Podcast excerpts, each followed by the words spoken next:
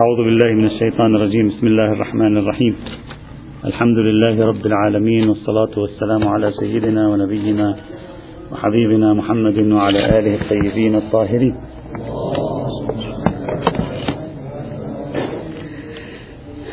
كنا نتكلم في نظرية الميرزا النائيني وبعض التعليقات عليها. تحدثنا عن ثلاث ملاحظات حتى الآن وصلنا إلى الملاحظة الرابعة. الملاحظة الرابعة نقول قسم الميرزا النائيني العلة إلى واسطة في الثبوت وإلى واسطة في العروض. وهنا نسأل ما هو مراده من الواسطة في الثبوت؟ إذا أردنا أن نفكك قليلا مراد الميرزا النائيني من الواسطة في الثبوت ماذا يقصد من الواسطة الثبوتية أو العلة الثبوتية هنا؟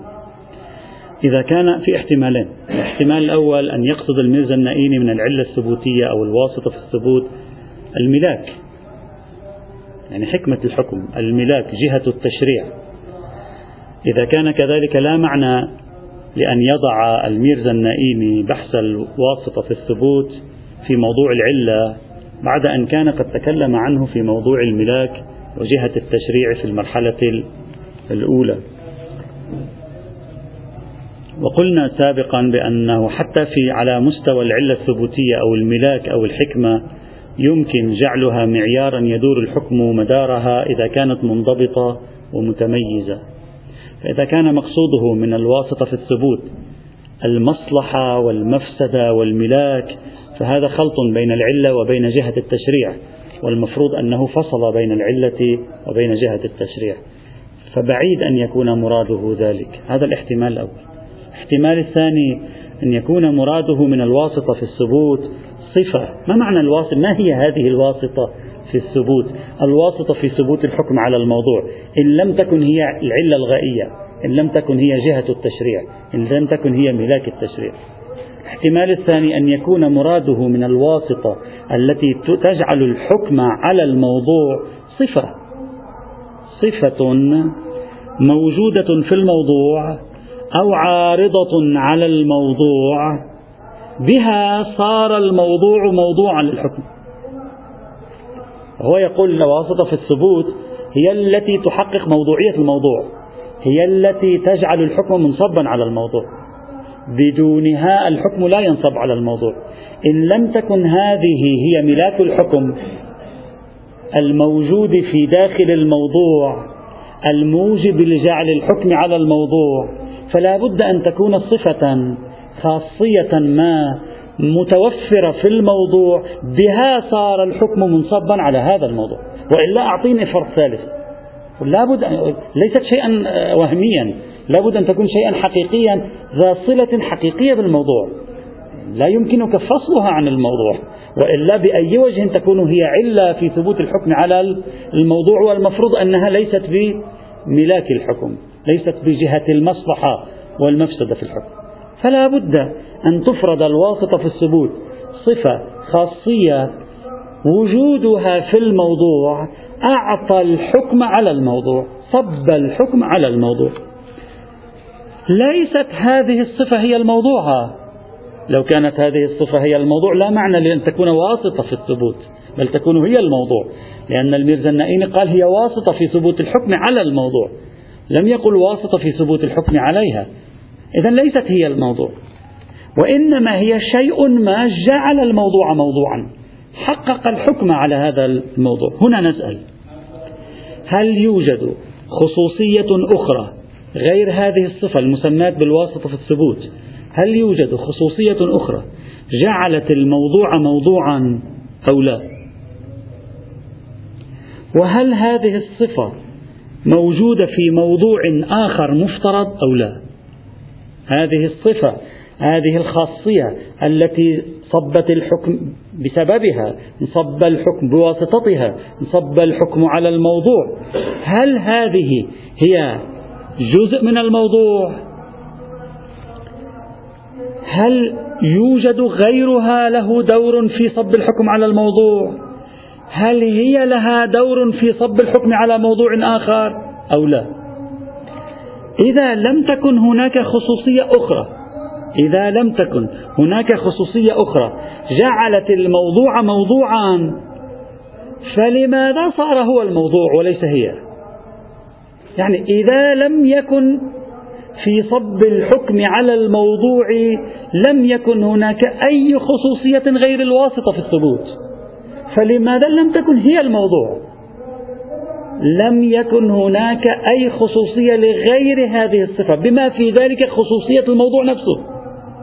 إذا لم يكن هناك أي صفة على الإطلاق أي خصوصية على الإطلاق حتى خصوصية الموضوع نفسه.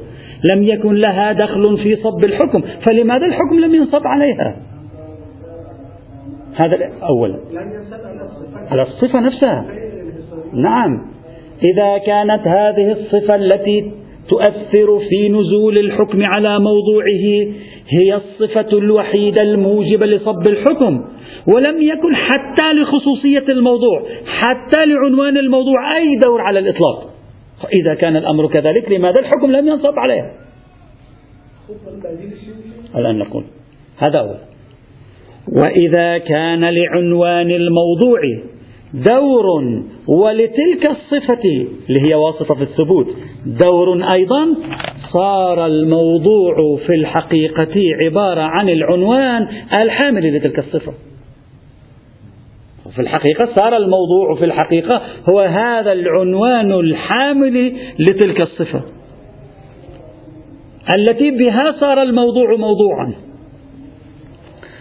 هنا لا معنى للتعميم لأن المفروض أن ثمة عنصرين أن ثمة عنصرين أساسيين هنا خاص عنوان الموضوع والصفة التي هي واسطة في ثبوت الحكم للموضوع. هنا لا يمكن التعميم لأن وجود هذه الصفة في مورد آخر سوف يعدم عنوان الموضوع الحكم لن يلحق تلك الصفة. لكن لماذا لا تكون الواسطة في الثبوت في مورد عدمها غير موجبة لارتفاع الحكم عن الموضوع؟ في مورد عدمها ينبغي أن يكون الحكم مرتفعا عن الموضوع وبالتالي يثبت التخصيص في الواسطة الثبوتية وإن لم يمكن إثبات التعميم. وهذا ما يفتح على سؤال أبعد يعني سؤال أوسع كلي وهو ما معنى أن الصفة أو الخاصية الفلانية تلعب دورا في ثبوت الحكم على الموضوع. هل هي تثبت الحكم على الموضوع وتذهب هي وتزول وتنعدم؟ يعني هل هي وجودها حدوثا يوجب ثبوت الحكم على الموضوع ولو زالت بعد ذلك يثبت الحكم على الموضوع؟ يعني هذا ما يريده الميرزا النائيني هي فقط في لحظة واحدة وجودها يوجب صب الحكم على الموضوع وبعد ذلك إذا انعدمت هذه الواسطة في الثبوت يبقى الحكم منصبا على الموضوع مع أنها واسطة في ثبوت الحكم على الموضوع. هذا ما لا يعقل تصوره أصلا. يعني لا يعقل تصور أن الواسطة في الثبوت وجودها على الموضوع في الموضوع يوجب ثبوت الحكم على الموضوع وعدمها لا يوجب ثبوت الحكم على الموضوع. أنت تأمل معي هذه خط تحت كلمة الواسطة في الثبوت. ما هو ما معنى الواسطة في الثبوت؟ الواسطة في الثبوت يعني علية حقيقية يعني أشبه بعلية حقيقية خارجية. الواسطة في الثبوت أشبه بعلية خارجية. النار واسطة في ثبوت الحرارة مثلا للحديد. فإذا انعدمت النار ثبوت الحرارة للحديد أيضا سوف يزول. فأنت عندما تقول واسطة في الثبوت وتقول بأن وجود هذه الواسطة يؤدي إلى نزول الحكم على الموضوع صحيح هنا لا يمكنني التعميم. إذا زال الموضوع لا أكتفي بالواسطة. لكن يمكنني التخصيص. فلا أتعقل فكرة الواسطة في الثبوت دون أن يكون لوجودها دور في وجود الموضوع في وجود الحكم على الموضوع ولعدمها أيضا دور في عدم الحكم في حق الموضوع. طبيعي يعني. إلا إذا افترضتها الملاك. قلنا الملاك ممكن يكون الحكم أوسع من دائرة الموضوع وبالتالي يمكن أن يكون الحكم موجودا حيث لا ملاك. قلنا في باب الملاكات هكذا لكن المفروض أننا قلنا أن المراد بالواسطة الثبوتية ليس جهة التشريع وإنما عنوان صفة بها نزل الحكم على الموضوع وليست هذه الصفة ولا هذا العنوان بجهة التشريع أو ملاكه أو حكمته أصلا وهذا مفروض بحثنا. وعليه كان يلزم أن يقول الميرزا النائيني هنا بالتفصيل بين العلة الثبوتية التامة الحصرية والعلة الثبوتية غير الحصرية. إذا كانت العلة الثبوتية تامة منحصرة كان معنى ذلك أن وجودها يؤدي إلى ثبوت الموضوع الحكم على الموضوع وعدمه يؤدي إلى ارتفاع الحكم على الموضوع. لأن هي العلة أصلا هي الواسطة في ثبوته. أنت أنت حلل كلمة الواسطة في الثبوت ما معناها؟ إذا كانت هي العلة التامة الحصرية لنزول الحكم على الموضوع وجودها يؤدي إلى نزول الحكم على الموضوع وهذا قاله الميرزا. عدمها أيضا يجب أن يؤدي إلى زوال الحكم على الموضوع. لأنه كيف يثبت الحكم على الموضوع إذا كانت واسطة الثبوت غير موجودة والمفروض أنها واسطة حصرية؟ هذا إذا كانت حصرية. أما إذا لم تكن حصرية يعني كان هناك علة ثبوتية أخرى بديلة موجبة لصب الحكم على موضوعه. افترضنا نحن كل كلامنا ثبوتها افترضنا ذلك ففي هذه الحالة يلزم الميرزا النائين أن يقول إذا زالت العلة الثبوتية الأولى فإن وجدت الثانية بقي الحكم منصبا على الموضوع وإن لم توجد الثانية زال الحكم عن الموضوع. في حين وجدنا الميرزا النائيني يطلق القول جملة واحدة ويقول الواسطة في الثبوت لا هي بالتي تعمم ولا هي بالتي تخصص. مع إقراره بأن الواسطة في الثبوت هي السبب في نزول الحكم على الموضوع فإذا عدم السبب عدم النزول. إلا إذا وجد سبب آخر يعني فرض العلة غير منحصرة. فلا بد حينئذ من أن نتكلم عن التفصيل في هذه الحال وليس عن إطلاق القول الذي ذكره الميرزا النائنة فإذا خلاصة الملاحظة الرابعة إن إطلاق القول بكون الواسطة في الثبوت علة عروض الحكم على موضوعه. إطلاق هذا القول غير صحيح. ينبغي التفصيل. هذه الواسطة الثبوتية. إن كانت واسطة ثبوتية منحصرة فإن وجودها يؤدي إلى ثبوت الحكم على الموضوع. عدمها من يؤدي أيضا إلى زوال الحكم عن موضوعه. وإن كانت غير منحصرة فصلنا. فإن كان مع عدم وجودها ثمة علة ثبوتية أخرى ثبت الحكم أيضا على موضوعه. وإلا فلا. ثبوتا نتكلم لا في ما نتكلم الآن في البحث الإثباتي. هذا حق القول ينبغي أن يكون كذلك. الملاحظة الخامسة تتبين من الملاحظة الرابعة. وهي أن تمييز الميرزا النائيني في الواسطة الثبوتية بين التي أخذت بنحو الحيثية التقييدية فقال بأنها تفيد التخصيص إذا عدمت وبين التي أخذت بنحو الحيثية التعليلية فقال لا تفيد التخصيص إذا عدمت هذا الكلام أين يكون؟ هذا الكلام يكون لو توجد علة أخرى. مثل الحرارة التي لها علل متعددة يمثلون فيها الحيثية التعليلية فيها لها شمس لها النار. لها الكهرباء. فإذا عدمت واحدة الحيثية التعليلية للحرارة اللي هي الشمس انعدمت الشمس.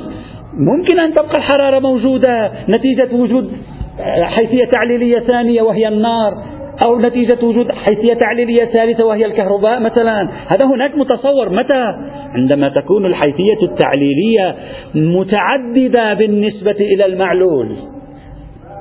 وهذا معناه أن كون الواسطة في الثبوت مأخوذة بنحو الحيثية التعليلية لا يصح فيه أن نقول لا تعمم ولا تخصص بل لا بد من التفصيل.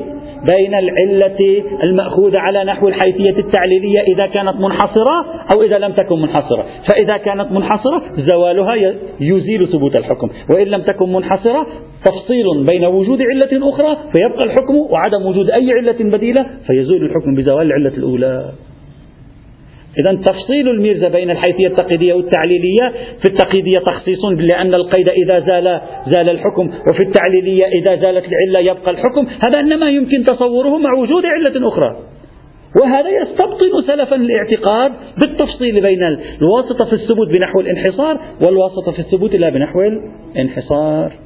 هذه الملاحظة الخامسة. ملاحظة سادسة.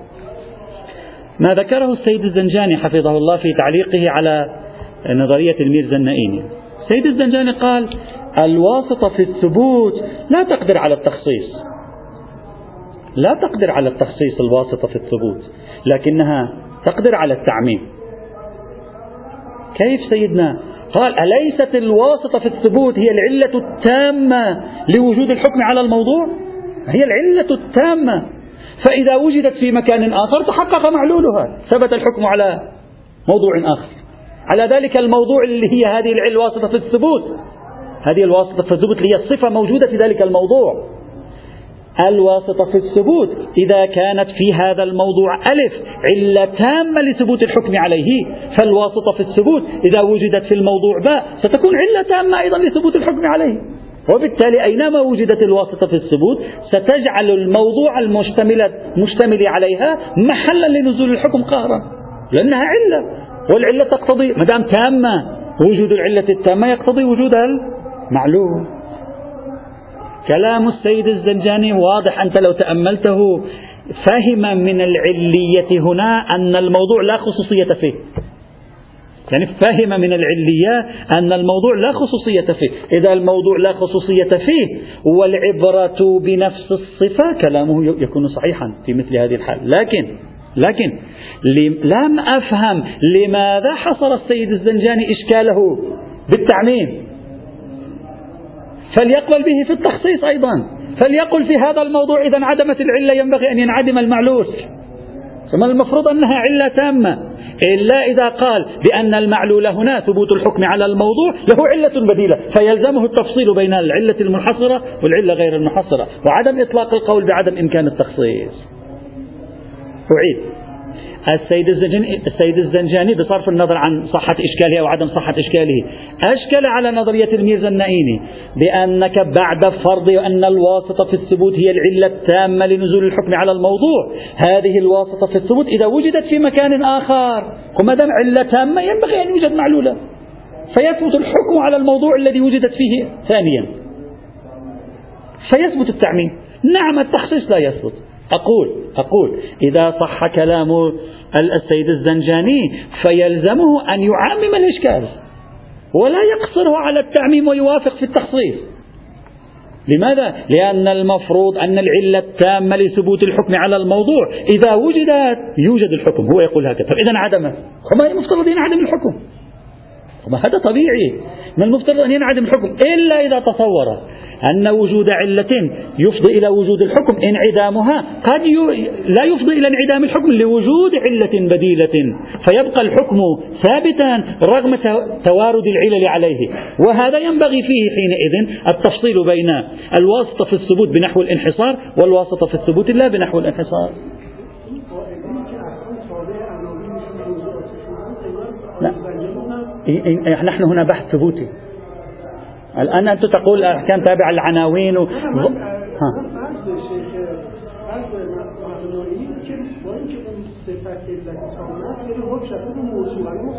میخوام ایشون قبول نکرد تعمیم و تخصیص اینه خب. میگم وقتی که الان آقای زنجانی دارن میگن تعمیم میگه قاعدتا اینا نباید قبول کنه نعم هل. نعم لذلك قلت أن السيد الزنجاني أراد أن يفسر نظرية الميرزا النائمي على أن الواسطة في الثبوت هي العلة التامة وبالتالي يلغي خصوصية الموضوع. أما إذا أدخل خصوصية الموضوع كلامه لا يكون صحيحا. لكن لو أدخل خصوصية الموضوع يأتي الإشكال الذي نحن طرحناه قبل قليل. يأتي الإشكال الذي طرحناه قبل قليل. نعم نعم. هذه كانت الملاحظة السادسة. الملاحظة السابعة. خلاص الحمد لله رب العالمين.